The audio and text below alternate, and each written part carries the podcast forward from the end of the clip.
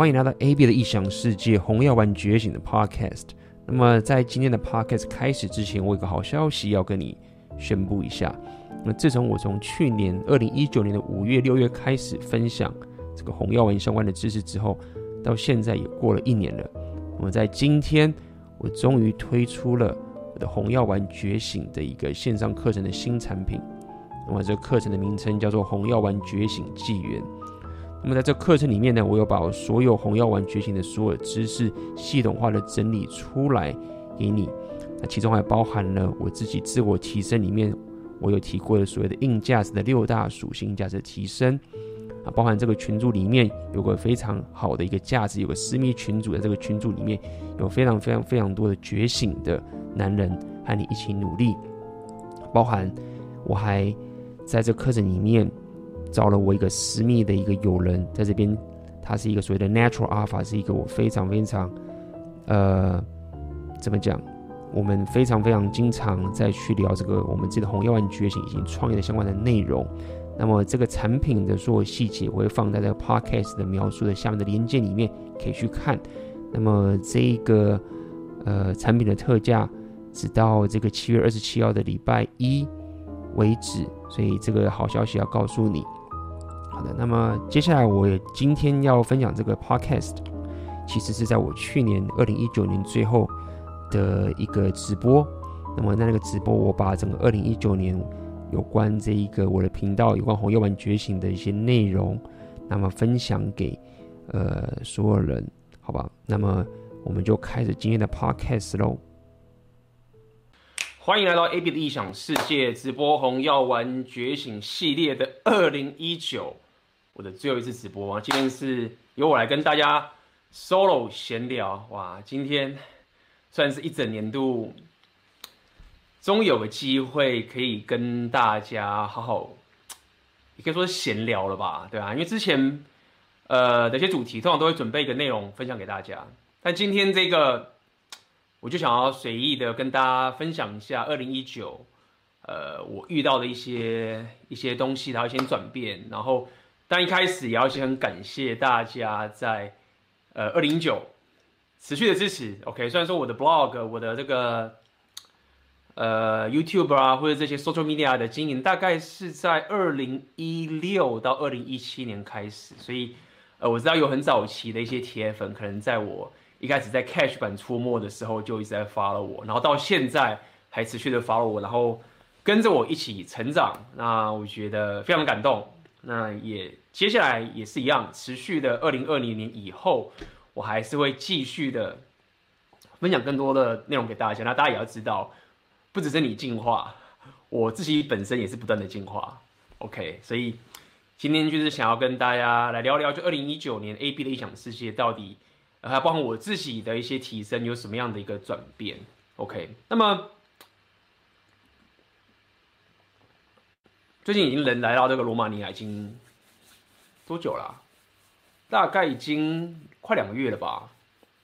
我感觉非常好，就是怎么说呢？因为呃，其实老早在开始这个 AB 的养世界这个频道之前啊，我当时其实真正想要做的事情，只是想要确保说。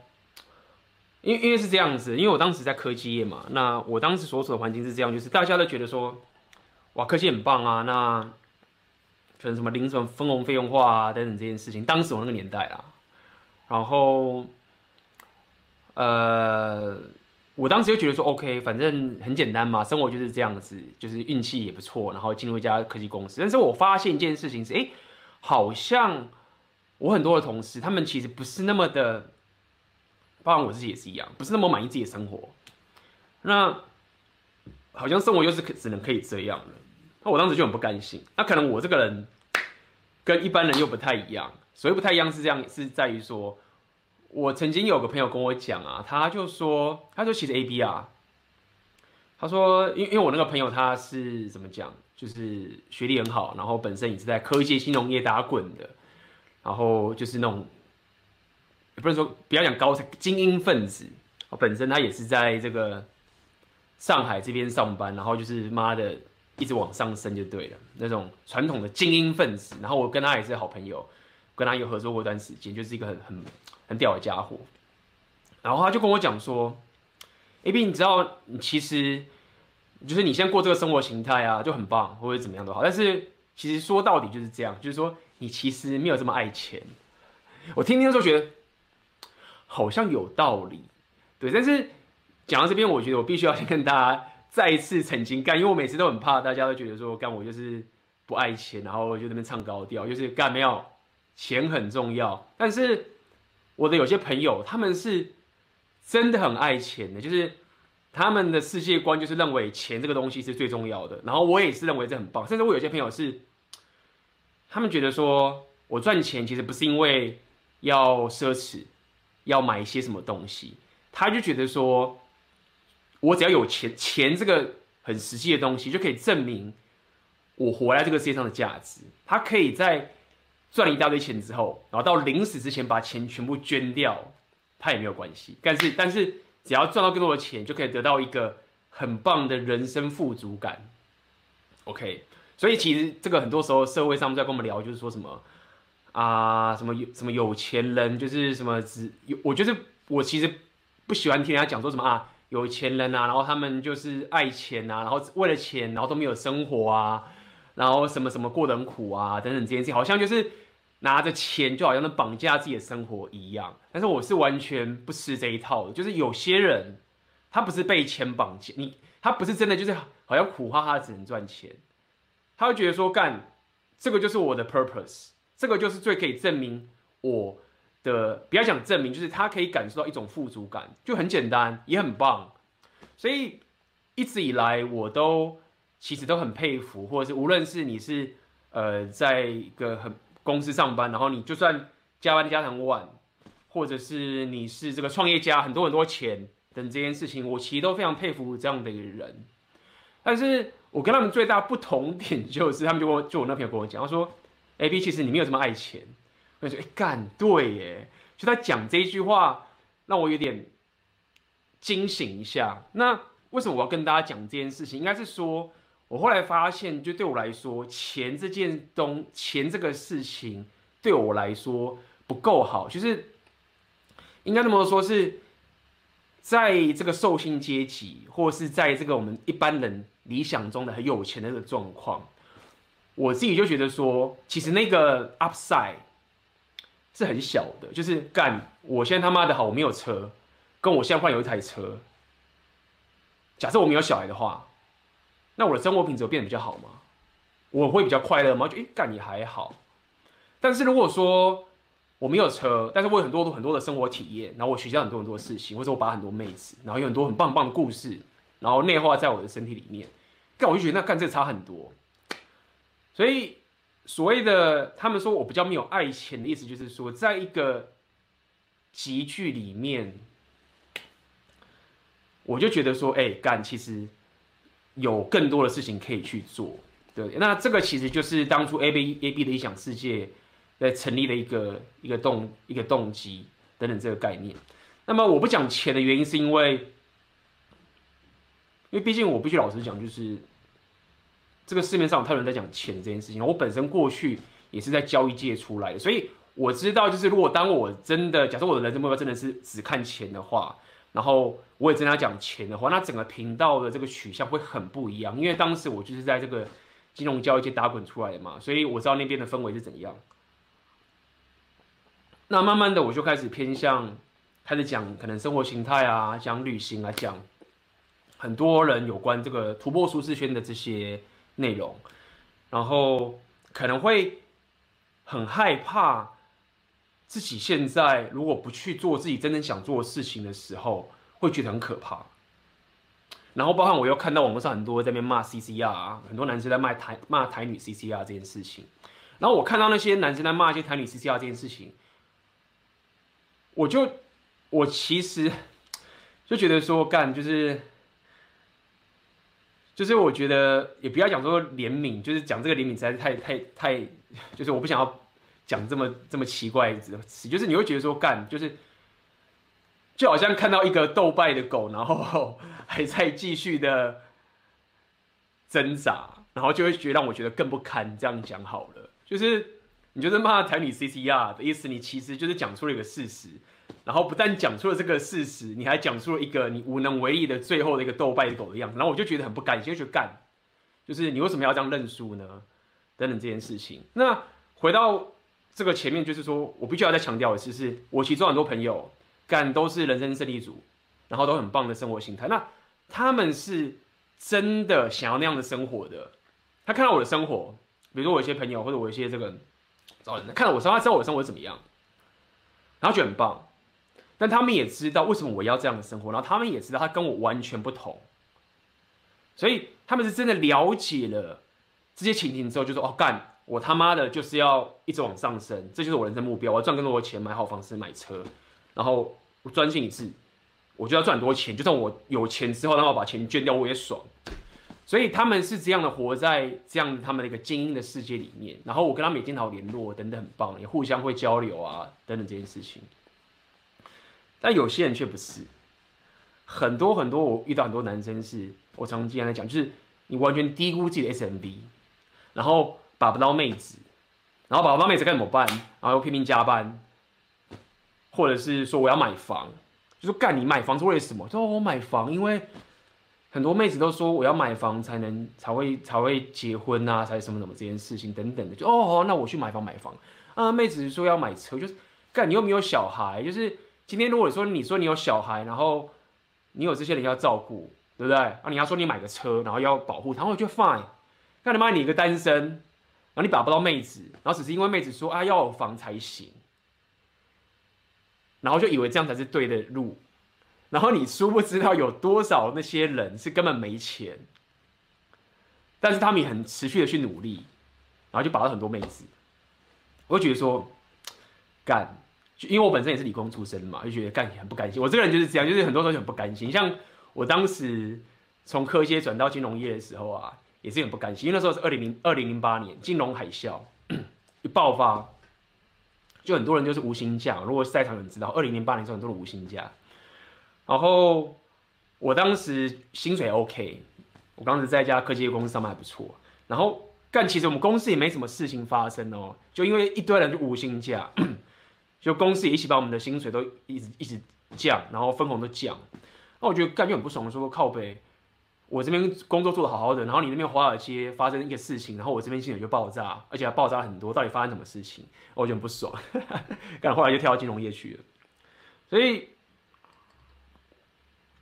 就包含就是我对于就是所谓我朋友说我没有这么爱钱的情形，以及就是觉得不爽的情形，那就开始觉得说好吧，那我就开始分享这样的一个呃一个世界观，然后也也不只是分享是我当然是先身体力行嘛，那大家跟跟着我两三年，大家也知道我一直进化，然后我也身体力行，然后把我至少觉得说我把我的经验分享给大家。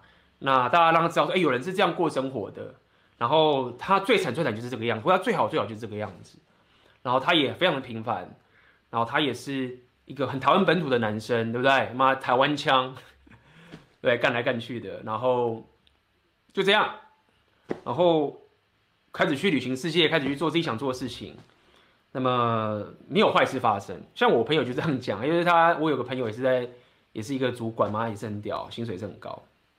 然后，在三四年前的时候，我就跟他讲说我要干这件事情，我就说我要 做类似 A B 异想一杯一 A B 的异想世界这种东西，然后跳摇摆舞什么的。那我那个朋友他本身也是非常，也就是你可以说浪漫，就是说他也是非常有生活形态的人好了。但是，他就有点害怕，他觉得说干这样子爆炸就完了，所以他就当时他也很想，他很喜欢去冲浪啊什么之类，就是。也是非常有型的一个男生，然后也是很想跟真美打炮之类的，但是到最后就还是待在他的公司，然后他的公司他也待得很棒，然后一直升上去，但三四年过去了之后，就他有这些收入，但是他有这些钱之后，却没办法过着我现在正在过的生活，比我我现在过的生活，就是我想要去哪边就去哪边。或者是我想要认识什么样的妹子，我去认识什么样的妹子。然后我要去健身，我去健身。我会一直的去追求一件我就是想要的东西。那他就是会觉得说，三四年过去了，结果 A B 的那个破产败在路上乞讨的那个样子，干也没有发生。对啊，那是时间就这样过去了。所以，呃，A B 的讲只有跟一开始跟大家聊，其实其实就是这样的一个概念。在我周遭的这些环境，呃，大家这个给我们的这样的一个制约里面，那么只想给带给大家，觉得你生活还其实还有另外一个选择。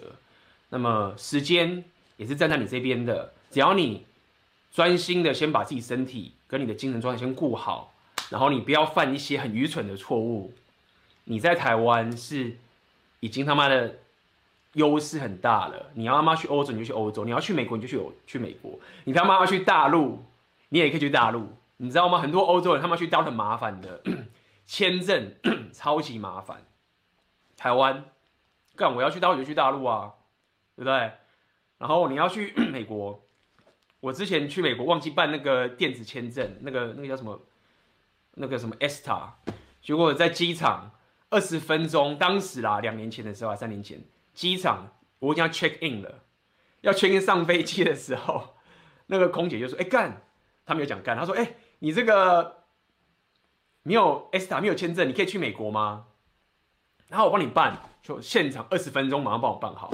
所以我的意思是说，大家有这个有这个已经有很棒的这个优势了。然后这也分享一下，今天刚好我们这个群啊，大家就开始聊一些我们群里面很多高手，大家互相聊天。”而且我们群那干非常讯，最近那个 群那个讯息量超多，因为《红药丸觉醒》最近大家一直纷纷在聊嘛，然后在我的群里面算是知识分量最高的，然后还有很多很多人整理出一堆《红药丸觉醒》的一些呃内容等等，然后这边要感谢一下，如果水瓶姐也在看的话，非常感谢你，OK，你帮我们这个群呃非常非常多的内容，然后一直非常非常感谢你的帮忙，那包含还有其他的朋友们也为这个群贡献很多。我们在聊天，然后那么聊到说，有一些人确实没有像我们科技，我当初选好工作，就是真的没有选择，然后工作薪水又不高，那妹子看到你的职业是那样子，就一定会打枪，这我可以理解，因为我自己有感受过，就是我当时是一个科技的软体工程师，这个 title，干他妈真超好用。去 O Two 版一 po 文章，叉叉叉毕业，叉叉叉公司什么职位，巴拉巴拉巴拉，妹子就会他妈就是寄信给你说要联要联谊了，所以我可以理解，就是有些人你可能真的没有选择，然后你职业真的也不够好，然后妹子就就就是 没有吸引力，因为 hypergamy 我们知道很合理。那在这个情况下，你又更恐惧了，对不对？你更恐惧之后，你就觉得说好。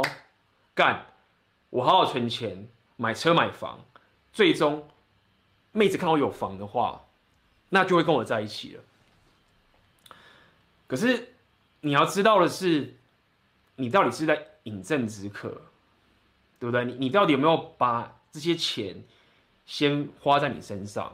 你有没有先把最简单，你是先把自己的身体打理好，先让自己有吸引力？健身这件事情都是免费的，对不对？你有没有先优先的把自己变得很棒的一个人，就算把钱花自己？为什么要把钱先花在一个你都不知道的地方？也不是你真的想，你是觉得哎干嘛我有房子，妹子就会喜欢我。可是你要怎么去解释他妈那些很穷爆炸的那些人，妹子都把不完？有想过这件事情？对不对？那你要怎么想这件事啊？因为那些人不一样，那些人就是他妈的帅，那些人天生就是他妈的有型。我跟他不一样，我没办法变那么坏。干没有这种事啊！你看那个阿妹，还不是一样他妈的外表就不怎么样？看我们外表不怎么样，穷穷的也是可以把妹啊！所以先不要觉得说那些事情跟你是无关的，对吗？那你开始有房子，然后你人生压下去，然后你就没有办法好好照顾自己，然后就当 spiral 越来越糟糕。然后因为你你你你往下走的时候，你就很难再往上了，对不对？然后你可能又没有妹子，回家每天看 A 片。一看 A 片的时候，妈一枪打完之后，就觉得啊，妹子不重要，然后靠就看着看靠着看看 A 片来满足你的把妹的欲望，就更惨，对不对？你回到家看 Netflix，看个什么美剧，打个电动，看个直播，看妹子直播，你那些雄心壮志一下就没了，然后你就生活这样过下去，因为在台湾才太舒服，你知道吗？因为舒服到就是高不成低不下，大家还过得很爽。对不对？你就算没钱，你还是过得爽爽的，那就很惨，就是一直时间就要耗下去，然后就是啊，因为我要付房贷什么的，就真的就变这个情形。所以我只想跟这些人跟你讲，就是说没有错，你可以小确幸，对不对？你可以说这样我很舒服了。如果说干 A B，你这个。要要过你这样生活，现在太痛苦了。妈，每天都要这样冲冲冲，这样实在太累了。我在待在舒适圈太太舒服了，我不要，我不要他妈的，就是这么累，对不对？我希望就那么爽爽舒服，我小确幸就好。那你就要有这个觉醒，说好，你要小确幸，那你就好好的小确幸，你就这辈子就不要去想那些你不能得到的事情了，对不对？你要嘛可能，我也不知道你要去买或者什么的这种东西，你知道觉醒了吗？但是。今天要你突破舒适圈，自己不是唱高调说啊，我们要他妈的努力才行。没有，有更爽的东西在后面是你可以得到的。然后你住在台湾，你是有这个能力的，你是有这个机会的，可以去改变你的生活形态。那这三年来陪我一起走过的人，一起转变的人都这样子做给你看的。那这样情形下面，你就要了解。一直在讲红药丸觉醒的 mental point of origin，把重力放在自己身上，那不真的不是说假。大家说干，我也知道啊，我怎么不知道把事情放在自己身上？我本来就把自己放自己身上，把把那个重点放自己身上吗？真的是这样吗？你真的是把重点放在自己身上吗？所谓的把重点放自己身上，是指你会冒你人生的风险哦，就是你是要冒风险的，你不可能不冒风险的。我在金融业里面已经学过，这是最基本的经济学原理。或者是金融教原理，你要有高报酬，你就要冒风险，你不可能有无风险，那很少，那叫无风险套利，对不对？你无风险套利之间，就算你无风险套利，像上次我们跟奥克讲那个系统，我上次我们在跟奥克直播的，确实有无风险套利，但那个是什么？它也是有很高很高的速度，它是有很强大很强大的硬体设备才可以无风险套利。好，我扯远，大家听不懂，就是。所以得把重心放自己身上的点，就是在于说，你要冒风险，但是这个风险是完全 favor 你自己的，对不对？今天你买个房子，你贷款一个房子，干，那个风险是别人是不是爽到你身上啊？对不对？你冒的是什么风险？对吧？这个不是你你在爽的啊，你虽然冒很大风险，那不是你在爽的。所以，所以的 main point of origin。把自己的需求摆在最高位，就是说，干你的所有行为，你要冒风险，但是这个风险的成败，爽就是你爽，败也是你败，然后你就这样拼命冲下去。然后我可以跟大家讲一件事情是，钱真的很重要，成功很重要，没有错，Hypergamy 这些东西非常非常重要。但是当你没有成功的时候，当你还失败的时候，并没有这么的惨。这我可以分享个故事给大家听，就是。我自己也失败很多次，不管是任何的事业上啊、感情上、两性上面什么的，都是一样，失败太多次了。但是有缺点就是说，我们举到妹子嘛，妹子的例子，有些妹子啊，她们看到我啊，就是无论他妈怎么失败，一直爆炸，完全打不死，就在一直往下冲。然后他们看到我这样打不死往下冲的时候，他们其实反而会有一种安定感，就觉得说，干他妈的 A B 这样乱搞，然后都没事，然后不死不死凤凰一样拼命冲，然后一直败一直败一直败，然后一直冲一直冲一直冲，他们就会一种安定感，就觉得你很棒。所以，呃，我只想跟大家讲，就是我要讲意思是说，不是在那炫耀说怎么样，是说这是个客观的事实，就是就算你失败，你只要不要他妈爆炸什么的，所以爆炸就太夸张了，生命危险或什么的。其实你你失败了站起来这个过程啊，都不会让你没有吸引力啊，对不对？所以，所以我要讲的意思就是说，当然你要可以这样失败的站，失败站起来，你确实要有些能力嘛，对不对？你确实要有些能力，所以这个是所谓的鸡生蛋，蛋生鸡的问题，对不对？你你没有先把重心放自己身上，你就不能担风险，你就不能失败，你又开始躲，你就让自己卡在这个地方。但是如果说你在年轻的时候，比如说你才二十岁或者怎么样，三十岁也一样了，你就去冒风险，然后把把重心放在自己上去担这个责任，你一直失败，失败，干边失败边边有吸引力，一路往成功迈进，那总比你。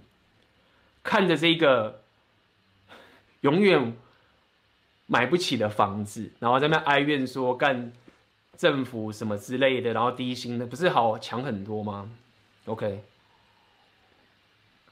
okay. okay, 哦，干有人 donate，先感谢一下。OK，这个 Duncan 感谢你的抖内。那么大家如果有问题的话，可以在下面发问。OK，待会我聊爽之后，我今天靠北。聊爽之后会回答大家的问题。OK，好，那么这个二零一九年啊，也发生很多事情。其实我每一年都发生很多事情。其实我觉得这蛮有趣的，就是大家可以自己稍微也稍微想一下，其实二零一九年发生什么事情。那现场我相信很多的这些粉丝啊等等的，我相信你们也是跟我一起提升。那我也。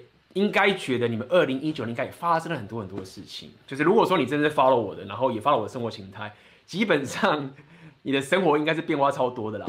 至至至少我周到的朋友啊，包括卡米拉什么的，干那个每一年发生的事情都很多。那包含我二零一九年也发生很多的事情，所以我也期待你在二零一九年你也度过了很多很多的事情，然后也成长了很多，无论是失败跟成功都成长了很多。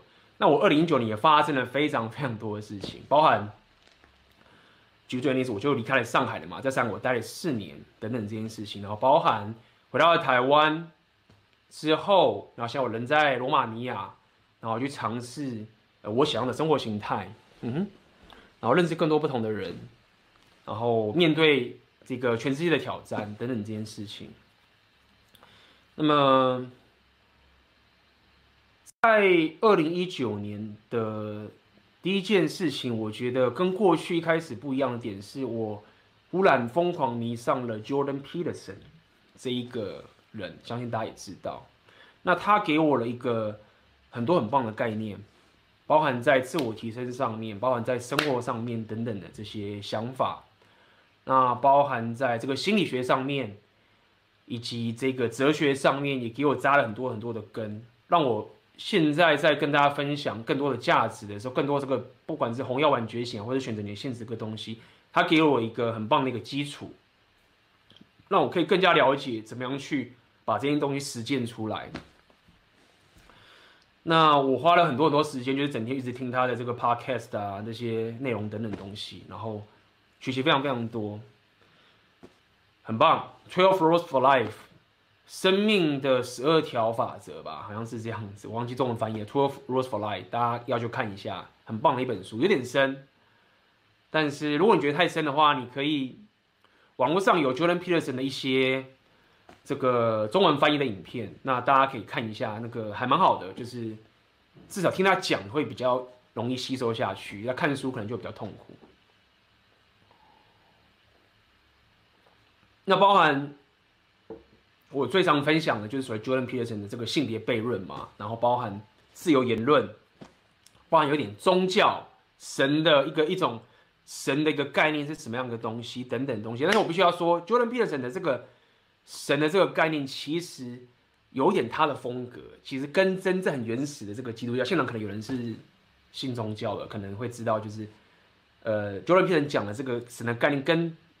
真正的宗教，不管天主教跟基督教，他们讲的这个方式跟角度还是不太一样的。不过，Jordan Peterson 他让很多很多的年轻人就回到了教会，所以有不少的这个宗教的人就是觉得说，哎，干那虽然 Jordan Peterson 讲的并不完全是我们所讲的这个方法，但是他让很多的年轻人回到了教会。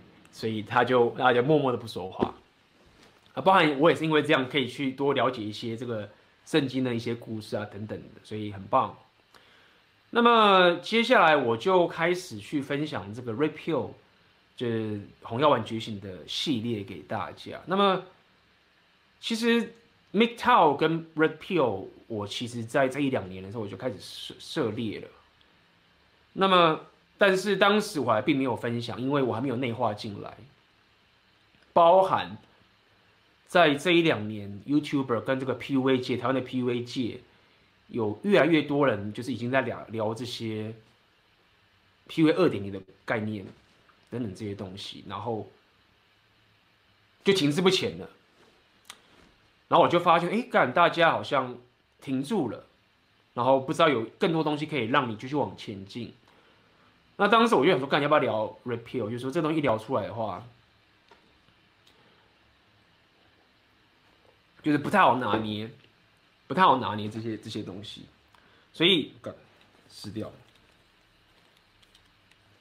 所以后来我还是决定开始聊这个东西给大家。那这个在今年七月之后开始跟他聊 Red Pill 的东西，那也看起来也对大家有不错的帮助。慢慢的，也更多更多的人再去聊红药丸觉醒的这些概念。那这个确实是有点出乎我当时意料的一个结果啦，因为。我没想到，就是这东西会散播这么快，因为毕竟才现在才不到半年吧。那现在大家都在聊这些东西，大家越来越了解了等等这件事情。那这个也是二零一九年，呃，我不一样的这个地方。那包含呃我的线上产品叫做选择你的现实二点零也上线了，就在就是前几天嘛上线了。那这个也是一直以来我花了很久的时间去。琢磨出来的东西，其实选择连线这个东西，老早在我二零一六年，甚至二零二零一六、二零一七的时候，我就开始研究，就到底怎么样透过自媒体跟内容创作的方式，达到我们想要的生活形态，达到所谓的 repeal 的生活形态。毕竟 YouTuber 对不对？你要一个要一个人可以有这个十万订阅、二十万订阅、甚至一百万订阅，这种情形也并不是这么容易。要不然我自己也没有这个能力，所以我就。不想走这条路，而且我觉得这条路比较像是一个艺术家的一个一条路嘛，因为怎么说，你就是拼命的要出内容，然后你就不 care 其他创业的这些概念，然后你就其他演算法会吐钱给你，然后你就要想着广告收益等等这件事情，我觉得哎，干这样子有点不靠谱。那我本身是喜欢知识嘛，我喜欢教学嘛，或者我喜欢给予价值嘛，所以给予价值是可以。真的改变人的生活，让他生活可以变得更好。无论是无论是生活上啊、心理上，或者是这个其他的这个实物上面，所以我就觉得说，哎，其实是有办法透过其他的方式，而不是靠着这个流量的方式来经营这样的事业。所以我就开始跟我主要的朋友就开始研究这件事情，包含什么阿妹、阿辉啊，包含之后后来贝克书他开始经营 YouTube 频道的时候，我就跟他讲说干。你他妈的不要走纯 YouTube 路线，就是你有有这个选择你的现在的方法，可以让你当个所谓的创业家。然后后来慢慢发现，哎，干，大家真的都做起来了，所以我就慢慢的觉得，哎，这东西真的是有用的。虽然说要花时间，但是它是可行，而且还没有太多人再去做这件事情，只是国外的已经做到烂了，台湾这个资讯就是比较落后的。所以我就推出了这个选择你的现实二点零，那包含因为我旅行世界认识很多国外的朋友，那大家如果看我的影片的话，可以去看一下，就是我有去跟那些朋友访问，我尽可能的希望可以把我所有的知识转化给大家，因为我知道大家 你们还是懒得去看英文的内容嘛，我可以理解嘛，就像以前学生时代的时候，大家懒得看原文书啊，很累嘛，所以我也是透过这样的方法找到一个大家可以得到的价值，去把。我所，我学到所知，快速的转化给大家。那这也是为什么我会用直播嘛？因为直播最快，对不对？最有效率，直接就可以给你了，最深刻。只要你想要的话，所以二零一九年也是这个选择你的现实二点零的这一件事，这个东西也是我觉得是非常非常重要的啦。OK，那么还有什么？包含我自己本身的话，我觉得在二零一九年的话，我开始更重视健身。健身这件事情，以及尝试一些比较竞争性的一些活动，这是在二零一九年跟之前去年比较不太一样的。那么健身这件事情，老早我就开始健，但是一直没有很全心全力的去做。那最近这将近三四个月或者五个月，三四个月吧，我好像体重有增重了大概五公斤。然后我觉得还蛮不错的。但我现在目标，我希望可以重到七十五公斤，所以我还有十公斤要走。那么我也不知道多久可以办到，反正我就是继续加油。接下来我的目标也就是希望可以继续增重这件事情，到七十五左右，应该蛮有挑战性的。嗯哼，OK，那么我现在回答先一些问题好了，然后待会我再跟大家讲我二零二零年之后有什么想法。因为刚刚看到有些人有聊有有问一些问题，我现在回答一下大家的问题。今天比较偏向是闲聊层面了。OK，哦，当然，我先来回答这个 Duncan，感谢你的抖内，再一次感谢。OK，感谢你的支持。想一下，想请问 AB 大三进入长期关系，一个礼拜维持见面几天才好？又如何保持深不可测、神秘神秘感？可举例吗？我觉得我自己是认为啦，每个人的。时间不太一样，那我觉得如果你进入长期关系的话，我觉得一个礼拜大概一到两天就够了，因为你有太多事情要做，就是你要了解，记得记得，就是进入长期关系的时候，反而是你更开始要去维持你框架的时候，你更需要往前去努力的时间，你的生活应该会更忙。这个东西要你只跟他见面一两天，这件事情不是说哦你还没装神秘，是干你真他妈很多事情要做。永远维持深不可测，对不对？你你如果他妈的一直见面，就没有深不可测啦。那我知道很多人，你确实会一直想要跟你的长期关系女朋友见面。我过去也会这个样子，我很合理，我完全可以同理心。那么，我可以给你的建议就是在于，就是说，你要了解的是，你不跟他见面的这件时间的原因是在于。现在这整个关系的框架是在谁身上？OK，很多时候长期关系男生会一直想跟女生见面的时候，是因为他内心已经觉得框架已经不在自己身上了。我要去满足我的女朋友的需求，因为因为我们进入长期关系了，我是个好人，对不对？我知道我是个好人，我很棒，我很我很专情，而且我真的愿意负责任，所以我想满足你的需求。然后来证明说，这一段长期关系是很稳定的，但是这个就是陷阱，这个就是陷阱。陷阱就是说，不是说你一直见面见他，而是因为你原始的心态的错误，你期待用平等的方式来强化这份关系，然后会造就你不断想跟你的女朋友见面，对吗？所以我想跟你说的意思是说，你在你跟女朋友见面的时候，好好的他妈的跟她相处，好好他妈宠她啊，打炮打翻天，就是好好的跟她相处。但是你大部分的时间就专注在自己身上，对不对？那当你这样做的时候，你就是一直保持下，你这样子一直往上冲。女生如果跟你乱的话，那你要知道，她跟你乱，她跟你闹，喊着你跟你一直要陪她。那你要知道说好，我现在想让这段关系变得更好，那她现在开始抱怨了。那么，难道说我要牺牲我自己的价值，而满足他的抱怨，这样他比较爱我？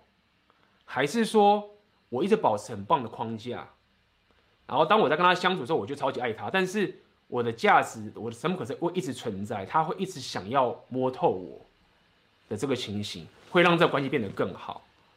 这件事情是你自己要担起的责任。女人必须要男人自己就懂这件事情，你不能要女人跟你讲这个东西。所以所谓的跟你讲深不可测的这件事情，它只是一个你要你要这是一个 result，但原因是在于你因为花太多时间在自己身上的关系，你一直往前冲的关系。然后呢，你又不吃。平等主义那一套就是说，你不需要去证明给女生说，我把所有东西摊开给你，就代表我很有自信。因为现在很多这个 blue pill 的言论都是这样，就说哦，你你根本有自信，所以你才不敢把你的内心摊开给你女生。所以他们用这一招，就说哦，因为你没有自信，如果你很有自信的话，你就会把你东西摊开给女生，然后你就很有自信。因为哦哦，OK OK，所以我要摊开才代表我有自信，你就摊。没有啊，就干我很有自信，我就很有自信啊。就是为什么我他妈一定要摊开给你，才代表我很有自信。OK，所以你只要保持这样的心态，就是说我本来就有自信，我的自信是来自于我对我自己的的纪律，对我自己的要求，所以我有达到这个价值。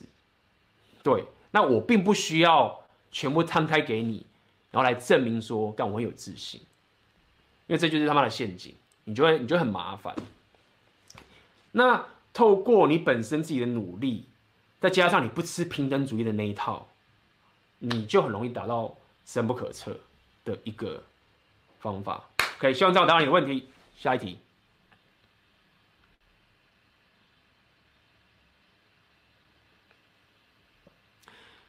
A B，你觉得未来会不会有比 Red Pill 更屌的两性知识出现？所以我要跟大家讲一件事情，就是说，Red Pill 这个东西会这么屌啊，并不是因为过去没有人发现，是因为一个时代演进的一个问题，懂我的意思吗？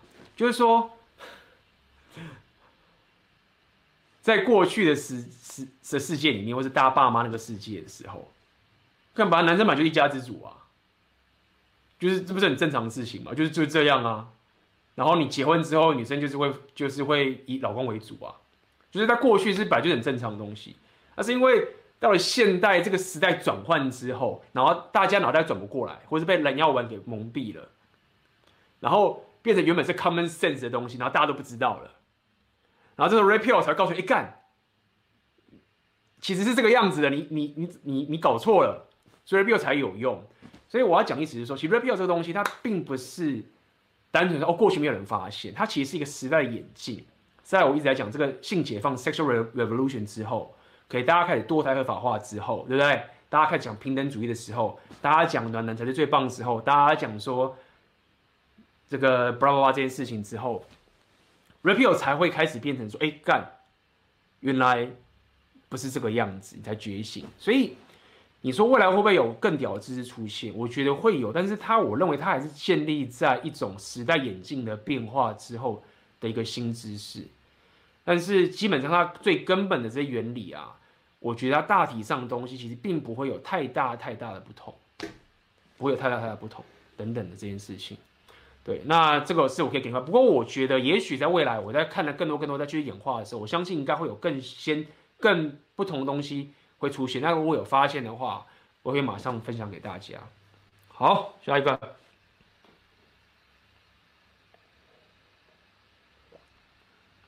哎呦，上次有听 A B 说，有人对你的不安全感是由于你的价值，那有人会因为这种不安全感而离开你，去找一个比较安全感的男生吗？有可能会，确实是会这样子。为什么？因为要看你的价值是什么。可我常来讲的，价值或者 hypergamy 有两边，一个是 alpha fox sex，就是 alpha face，跟 beta face。OK，通常女生会对你的价值会感受到不安全感的话，都是因为你有很强大的 alpha face，对吗？那这个会触动他们的真实欲望，是一个生理上的开关的真实的欲望，但是。还有一个贝拉 face 的价值是存在的，所以如果你只有 alpha face 的话，女生确实会跟你打炮，或者会喜欢跟你在一起，但这都是比较短期的一个刺激的一个价值，很重要，就是我们现在很多男生缺乏的。但如果说你没有贝拉 face 的话，女生最终可能还是觉得说，干我要生小孩，然后我炮也打够了，然后 我现在美貌不在了。时间对我不利，那如果再不找一个有 beta side 的，就是 beta face 的男生在一起的话，那我可能就完了。所以女生在评估风险之后呢，她可能就会去找一个所谓的比较安全感的男生。但是有安全感的男生，不要搞错，他也是有价值的，只是他是比较抚养、稳定的这样的价值。所以没有错，就是你最理想状况是你 alpha。face 跟 beta face 两边都要练，但是我还是会比较推荐大家练 alpha face，因为以台湾的环境，以我们台南的环境，beta face 大家已经他妈太强，大家已经内建了，你出生的几年，你就已经被练了几年的贝塔 face，那你的 alpha face 是极弱无比。OK，好，继续下一题。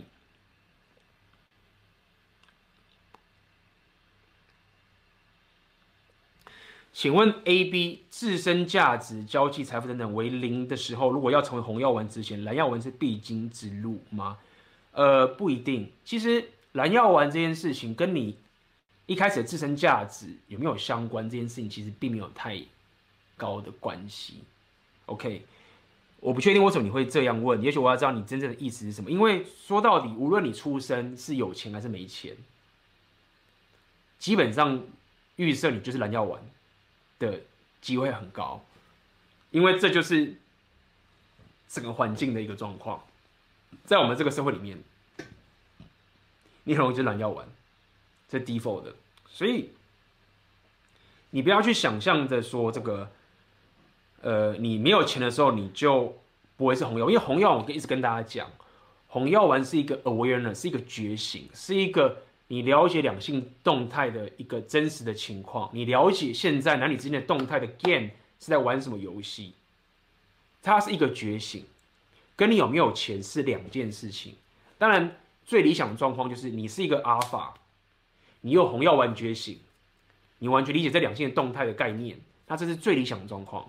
但有些人可能是他没有红药丸觉醒，但他是一个阿尔法，这是有的，这也是有的。那也有人是什么？也有人是他妈的完全没钱，他也是他们的阿尔法，妹子也是把不完。那他们就什么样的人？那那就是比如说像是八加九或者去监狱的那些人。为什么有些监狱？为什么有些监狱那些人会没钱呢、啊？妹子超多。我前几天发现一件事情，大家有没有知道一件事情？是监狱里面呢、啊、的那些警卫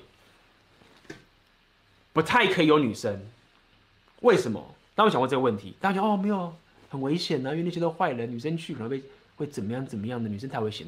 我也觉得不是，他们其实发现是那些监狱里面的人，阿法的性太强大了。警卫如果是女生的话，很多的女生啊是会被那些渣男或者穷凶极恶的给吸引的，那是一个天性的问题。所以我听到那理论其实蛮有趣，就是为什么监狱里面不能有？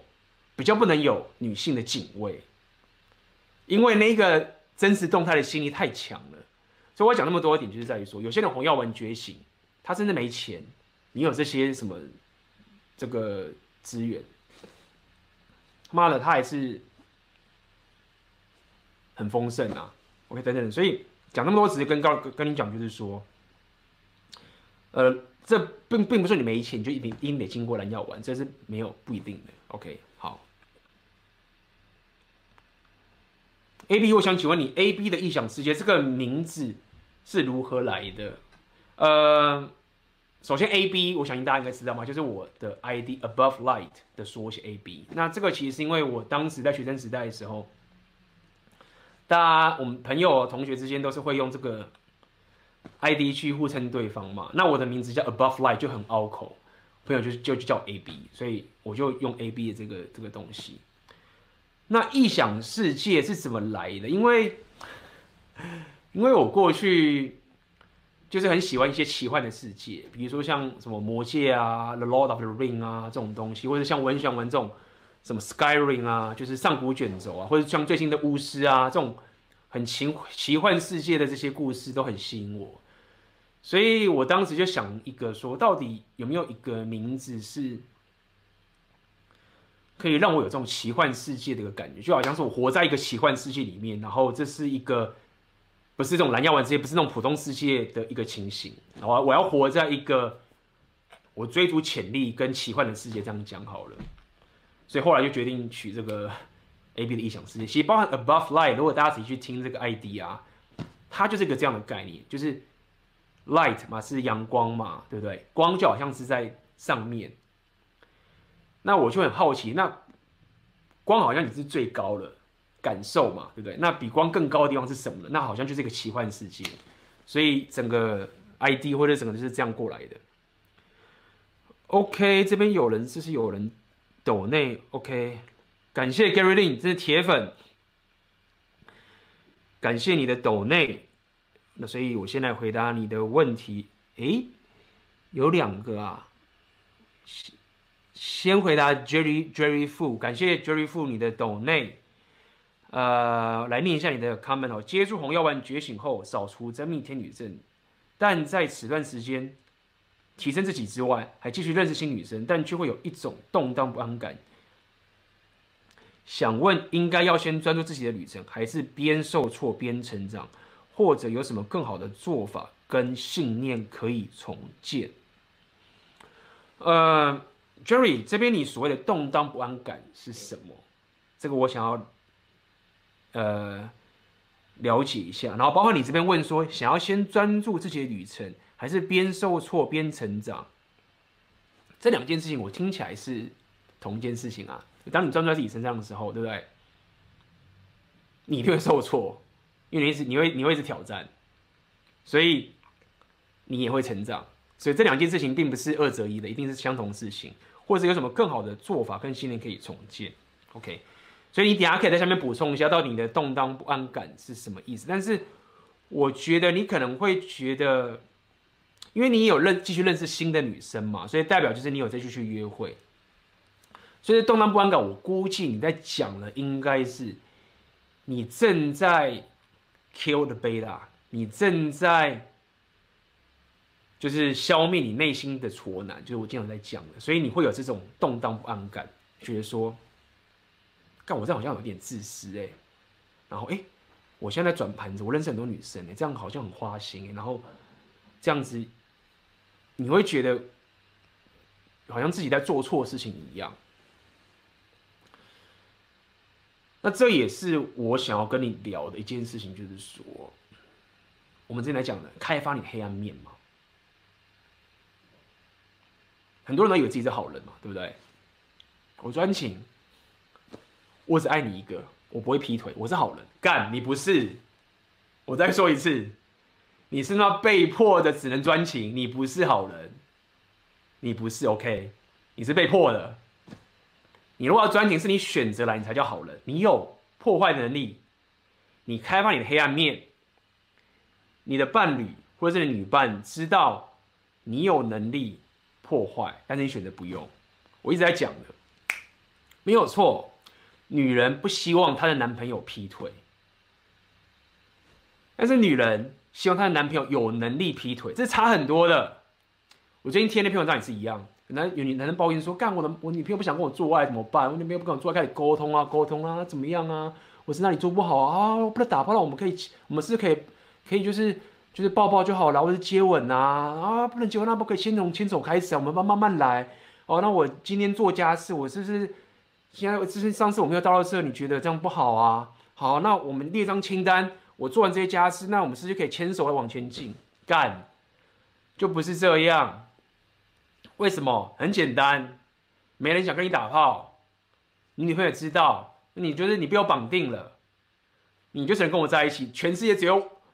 我可以想跟你打炮，也没有女人想跟你打炮。我当然不想跟你打炮啊，真诚欲望就出不来，对吗？出不来啊！你去那边沟通，沟通来，沟通来，你可以沟通，沟通完之后你说，哎、对，有道理。当时，当时我们也他妈的这么这么喜欢彼此，为什么我现在忽然对你没有感觉呢？但是干，然后女生就开始自责，好吧，我应该应该要跟你上床一下，自责来，更更自责，打炮变成一种义务性的，压力更大。爆得更快，所以我想跟你说的意思是说，你可以这样走，你可以有着绝对的政治正确。哎干，我超乖哦，我完全抹杀自己会让别的女生想跟我上床的欲望，看多好，我是乖，我是好人，我是乖小孩。可以啊，那你就要接受这样的结果。那记得当当时你到时候爆炸的时候，不要变得黑药丸。回来看红药丸觉醒的影片，OK，不要变黑药丸。所以我想跟你讲的意思说，你现在会有一点动荡不安感，是因为你正在开发你的黑暗面，你正在消除你内心的那个挫难的这件事情，多少会有一些不安稳的这件事情。但是我告诉你，我并不是真的要你去使坏，而是你真的要可以当好人，你的决定应该是选择来的，而不是被迫来的。所以你要先有选择之后，然后选择不用，那你才有资格说你是好人等等这件事情。所以这是我可以给你想买个信念的重建的一个概念，就是说，不要觉得说，就是你要知道你到底在解决问题呢？因为我们男人是这样子。我们男人其实就是解决问题倾向，我们遇到问题，我们就想把它解决，这是我们的思维，对吧？遇到问题就想把它解决嘛，就这样。但是有些人不知道，有些女生不是这样，她遇到问题，她没有没有要解决啊，你还以为她要解决，她没有要解决。但是我们就是不一样的动物，所以多有一点男性思维这件事情会帮助你很多。那今天告诉你这个意思也是一样，开发自己的黑暗面，包括你现在在提升自己，专注在这旅，专注在自己的旅程等等的，也是一样的道理。这个问题是你要扛出来自己去解决的，OK？这是你有的，不要讲不只是你的责任，也是你的你的特权。这是一个身为男生很棒的一个特权，就是这样，OK？好，下一个 Gary Lin，感谢铁粉，感谢你的抖内，来念一下你的 comment。我想请问，红药丸觉醒后，感觉自己跟工作场合的同事一直格格不入，我有自己的理想。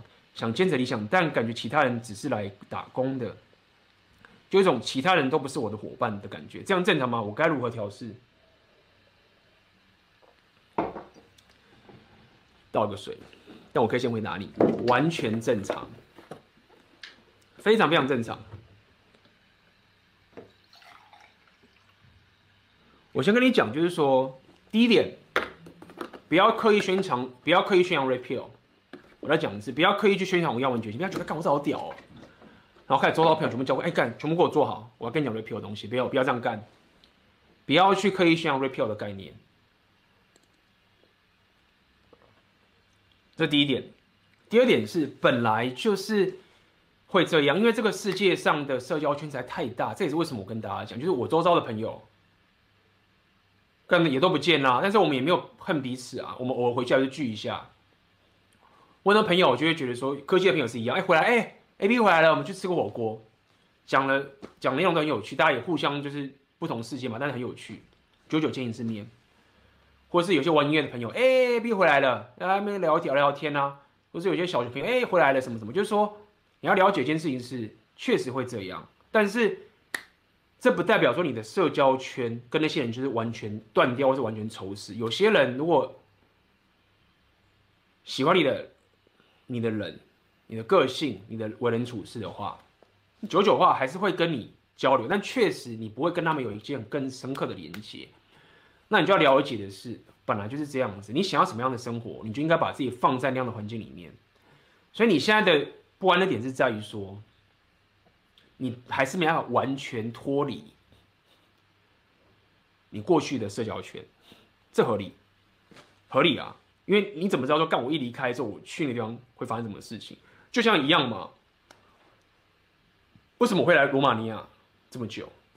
大家为什么不会这样干？就是说，现在忽然要你干，你放下手边的工作，放下你的生活圈，然后就给我飞到一个国家去两个月，你会觉得干，就是我要离开我这边这么棒的朋友，然后去那个地方，啊，那边我人生地不熟，语言又不通，什么都不行，大家不鸟我，那怎么办？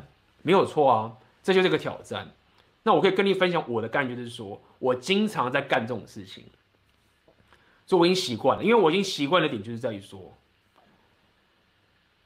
我到了新的地方，就是我的，你也可以讲是一种英雄旅程，对不对？就是我不想要待在一个舒适的地方，因为我反而觉得不舒适。我已经习惯把自己。打到就像我回来台湾，对不对？我看我粉丝大家都在台湾呐、啊，我也很喜欢跟大家在一起，很棒啊，很好啊。但是我还是想要去外面去找不同的可能性。所以你不能调试的点，就是在于说你并没有像我这个样子，真的的过去到另外一个社交圈去看那样的人，所以你没有办法感受到那边有一个很棒的族群在那边，世界在等着你。那因为你没有这个体会，你在待在这个环境，你就会觉得说啊干。我跟大家都格格不入，然后你就被孤立，就变这个样子。那这是很正常的一件事情，所以这也是为什么我会推选择你的限制这个课程嘛。因为你有这个专业的话，你就有办法不断的去更有弹性的去打破你的社交圈，对，干嘛？我要去那边我就去那边，反正我在那边也可以工作，我还可以养活自己，那我就不会在那边担心说，干，要是我离开这个社交这个地方我就完了，这是一个所谓的自由的问题。那什么叫自由？就是你可以说不的能力嘛。什么叫说不的能力？就是就算我不待在这边跟大家瞎混在一起，我还是可以去做我想做的事情，我还是可以赚钱，我还是可以继续往前走。所以整个生活形态的问题，要一步一步来。我没有要叫你一步就登天，但是你要知道一件事情，因为如果你没有让自己去踏入未知的领域的话，你就会卡在这个地方。所以你的现象是正常的，解决方案就是踏上未知。OK，希望这回答到你的问题。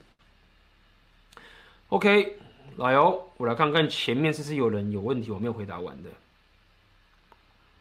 嗯哼。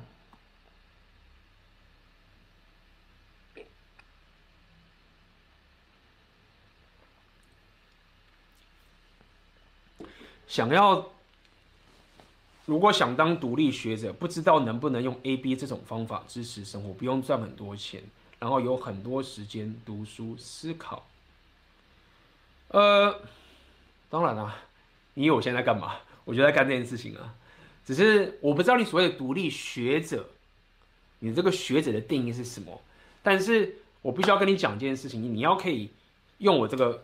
方法来支持生活有很重要很重要的概念，我一直在强调，就是你一定要去用创业家的心态来当做你事业的基础。OK，你一定要了解价值的给予跟让别人的生活变得更好这件事情，跟解决别人的问题这件事情的关键性。这个是许多人没有办法培养的概念，也觉得说，干，你都讲烂了，我知道，但是，但是它就是关键。他就是所有的关键，很多人是不愿意做这件事情的。他们觉得说，我就要做我喜欢的事情就好了，我不 care，我是不是可以帮助别人，或者我不 care 是可以给予别人价值。你这个给予价值，你有很多很多种方式，最直接就是我现在讲是 coach，分享资讯，让别人转变，这个是很直接的方式。但有其他人有方式是给人家娱乐感，什么什么都好。所以你要。担心的，或者你要努力的方法，其实是一个创业家思维的一个概念，是个价值创造跟改变人的生活这个概念。你当学者，你一定很棒知识，对，你的知识一定是有用的，否则它不会是知识。那你要怎么样大量的行动，把你的知识的价值转化传达给你的粉丝？而且在这之前，你要先知道是不是有人有需要这样的知识，他是不是有需要这样的转变？包含这样的人在哪里？你要怎么样可以接触到他们？你要用什么样的方式把东西传达给他？那你要了解，你专注在这件事情上面的时候，钱就会来。OK，这件事你会选不安心，因为大家我们会觉得说，干我要钱，就领薪水啊！我觉得他妈拿薪水单我才我才有钱啊！如果今天我只是让人家变得生活变得更好，他怎么会给我钱？他怎么会给我钱？又没有领薪水，没有薪水单，我怎么知道他会给我钱？对不对？所以我们就被这一层表象觉得说，干，我就是妈拿薪水但我才能赚钱。但你确实就是你要坚信的是，也不想坚信，这个就是事实。你的你的钱怎么来的？也是你他们的老板去解决某个人的问题赚来的钱再给你啊，对不对？你只是被老板给保护了才有啊，根本上也是老板去做我刚刚讲的这件事情，对吗？所以你要当学者，要可以支持你的生活。这一定可以。像最近我不知道，不是有一个我知道一个很有名的教授，也是叫做民居正吧？大家不知不知道？就是有个叫明居正的教授，他是台大的教授还是政大的？他就那个学者啊，他现在他他现在有 YouTube channel 啊，然后他还专门来分析什么两岸之间的中共政权的这些事情。他现在干的说到底，其实就是选择你的现实，只是他有个团队，那他本身又他们那个规模是不一样的，对不对？而且他他是这一一年才开始做。他也是学者，他有频道，然后大家想要这个知识，对不对？他卖的是什么？他卖的应该是一些这种政治预测吧，就是有很多人可能他们要投资啊什么之类的，进去什么市场，所以他们可能需要买一些这种第一手资讯，对不对？他就跟明居正教授去买说，哦，你怎么预测未来一年中共的什么经济取向啊？到底现在经济贸易战是什么什么这件事情？干，就是一个事业啦，对不对？所以之前的需求是什么？还需求就是我是个学者，我他妈的我知道我是专业的，我很了解中共政权，所以我就开始给予价值给你们。那接下来我就可以跟你收钱，所以这个是你要去担心的点，绝对是可以的。OK。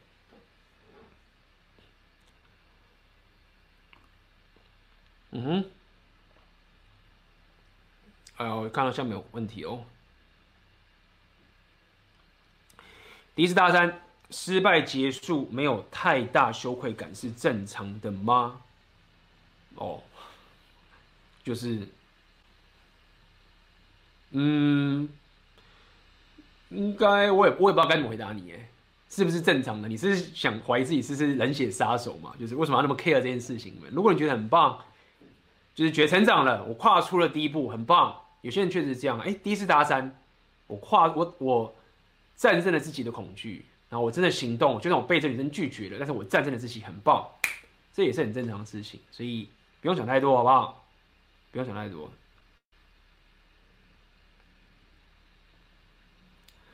请问要如何坚持自己的价值观？我在学搭讪，但身边的人都不太认同，延伸到其他观点，该怎么分辨自己的认知是否正确？我现在想到的是说出自己的一套想法，但其他人可能会说是歪理。感觉会像是我这观点是错的，A、B 会如何自维持自己的观点，以及如何分辨自己所走的路，在什么情形下会意识到要更改？谢谢。好，这个问题不错。首先，不要先讲一件事情是没有错，我们不应该很盲目的觉得活在自己世界里面。你要可以活在这个世界上。就是因为可以跟周遭人协同合作，我们有共同的价值观，需要别人认可 才前进嘛，对不对？否则你就是一个 psychopath，就是一个疯狂的人，就是一个就是有妄想症的人好了。但是问题来了，如果你没有自己的思考能力的话，你随波逐流的话。你可能会被掩盖真实，对吗？OK，那这个是这个纠结的地方。你可能会被掩盖真实，因为大家都说我们这样，你说大家大家都大家都叫我们这样做，我就照着做。大家在很奇怪，很奇怪。哦，赚钱要赚钱，哦这样，对你你你这样子做的时候，你背后的心态是觉得说，我听你的，我爆炸的话是你的错，不是我的错，因为我听你的喽。你叫我不要搭讪呢，我就不会奇怪。所以，如果今天我没有女朋友的话，不是我的错，因为我听大家的话了。哎，赚钱对啊。哎，买房子，我买房子哦。我买房子，我还是保不到妹子。哎，干不是我的错，因为我听话了。这个就是你要去思索的地方。如果你的心态是这样的话，那你不应该听别人的，因为你在推卸责任。因为很明显的嘛。如果这个东西是你想做的，你也觉得是你的责任，然后你又听别人别人的东西也跟你一模一样的话，你就不有这些纠结了，对吗？所以你要先问自己的事情是：当我跟这些人意见不同的时候，那我是知道说，活是我在活的，我爆炸的话，那个人是帮不了我的。那。如果我不坚信这件事情的话，这件事我不能扛起责任的话，我不能听你的。今天我要搭讪，好，你叫我不要搭讪，那我怎么让我变得更有魅力，让我变得更就是更会跟女生聊天啊？你这你这个很正常啊，就是不用学啊，就是就是你自然点就好了嘛。什么叫自然点？就是干，告诉我什么叫自然点？我没有练习，我怎么自然？没有啊，就是不都这样吗？你看那个人没有搭讪呐，都都都很正自然，你看都都很正常啊。哦，好好好，不搭讪不搭讪。那你这样心态就是所谓的，你把责任推在别人身上，因为你自己知道说干你这样就是不会进步。OK，这是第一点。所以我要讲一个一个转折点，就是说你什么时候可以跟人家价值观不同的点，就是在于说你要把责任放自己身上的时候，你就可以坚持自己的想法，因为我担起这个责任。好。这第一件事情，第二件事情是，当你担起这个责任的时候，你没有必要再去求人家认同，你没有必要去跟别人讲说，哎，我告诉你哦，我很厉害哦，我现在担起自己的责任了，所以我去大山，我做了一件很奇怪的事情，但是我成长了，所以认同我吧，认同我吧。就是你看我这样很棒吗，我很棒吗？你看我跟一般人不一样哦，然后我突破很多舒适圈，认同我吧。你现在在做的，其实就是这件事情。当我觉得搭讪这件事情会提升我自己的时候，我干嘛要他的认同？就干他屁事，对不对？而且当我要他的认同的话，不就更代表着说，就是我没有他认同，我就没办法去做了吗？那这样不是很奇怪吗？对不对？所以我想跟你讲，意思是说，你根本。不用去跟别人讲你在搭讪，除非他求着你说：“哎、你最近好像变得很厉害，为什么？”你才可能跟他讲，去帮他。他如果没有想要改变的话，连屁都不用跟他讲。那这样的好处是什么？这样的好处不是说你要冷血，好处意思是说，你真正可以改变对方的，是你的结果。你要可以去把你的精神传达给别人，给一个不愿意觉醒的人的话。你唯一最好的方式，就是你变成那个人，你就是变得，你就是成长，就是你就是变那么屌，你他妈现在就一堆马子，一堆女朋友，你才有办法去说服他，他才会他会觉得说，哎、为什么你现在这么厉害？你跟以前的不一样，到底发生什么事情？到底发生什么事情？你说你真的想知道吗？对对，我真的想知道，因为你到底发生什么事情？你这个时候你才能跟他讲这件事情，在那之前连屁都不要说，乖乖的自己做，找到自己的族群，找到自己的阿法族群去做。OK，所以不要去跟别人争论，说你是对的，没有意义，没有任何的意义。OK，就是你浪费时间，浪费他的时间，浪费你的时间。那希望这样回答到你的问题。好。我之前也会搭讪，但后来慢慢改变自己的感情与人生价值观后，发现其实自己的价值观很像是红药丸，但有一个点一直跨不过去。每次跟一个女生快要给打炮了，我都很在意她的性生活复不复杂，因为我自己很完全不想得病。想问 A、B 都是如何面对这类的问题？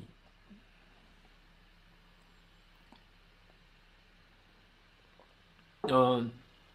第一点是这样，是你现在的问题是在于他复不复杂呢，还是他有没有病的问题？因为就我所知是，当然，你性生活越复杂的话，你得病几率越高，但是不代表一个复不复杂的女生就没有病啊。所以我觉得你应该分两个 两个问题去思考：是如果你怕得病的话，那你就是应该全程戴套啊，就是。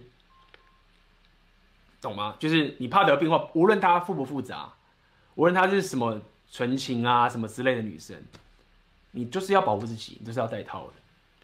那如果你现在问题是觉得说她很复杂的话，然后你有心里没有芥有芥蒂，那这个就是另外一件事情了。所以我是怎么如何面对这个问题？我的问题就很简单是，无论她是怎么样的女生，妈套子就他妈戴好，我管她是复杂不复杂，就算她他妈是个剩女。个性超级好，那也不代表就是说他没有病啊，这是两件事，就是病不病跟他的人格是没有直接相关，但是有一点点相关，没有错。但是你自己本身的安全，你不能赌在说，哎干这个人他不复杂，应该没病吧？那我不要带，不行啊，干这样危险啊。所以就是你问的问题就好像是说，A B 我想出国，但是有些飞机它会坠机。那你怎么去调试这个心情，对吗？那我只能说，你就是好好的查好所有的航班，然后确保说这个是你可以接受的风险，对不对？然后戴好你戴好你的保险套，做好，然后去做，就这样。因为你人生你你不可能不担任何风险，我只能这样跟你讲，你只能评断风险。断线哇，我讲了一个多小时了。那么今天红药丸觉醒的 Podcast 就到这边为止啦。那如果你想要了解更多红药丸觉醒深入的内容，想要加入这个红药丸觉醒的私密群组的话，不要忘了今天我推出的这个新产品红药丸觉醒纪元，就有提供这些更多更多红药丸觉醒的知识与服务给你。好的，那么我们就下次的 Podcast 见喽，拜拜。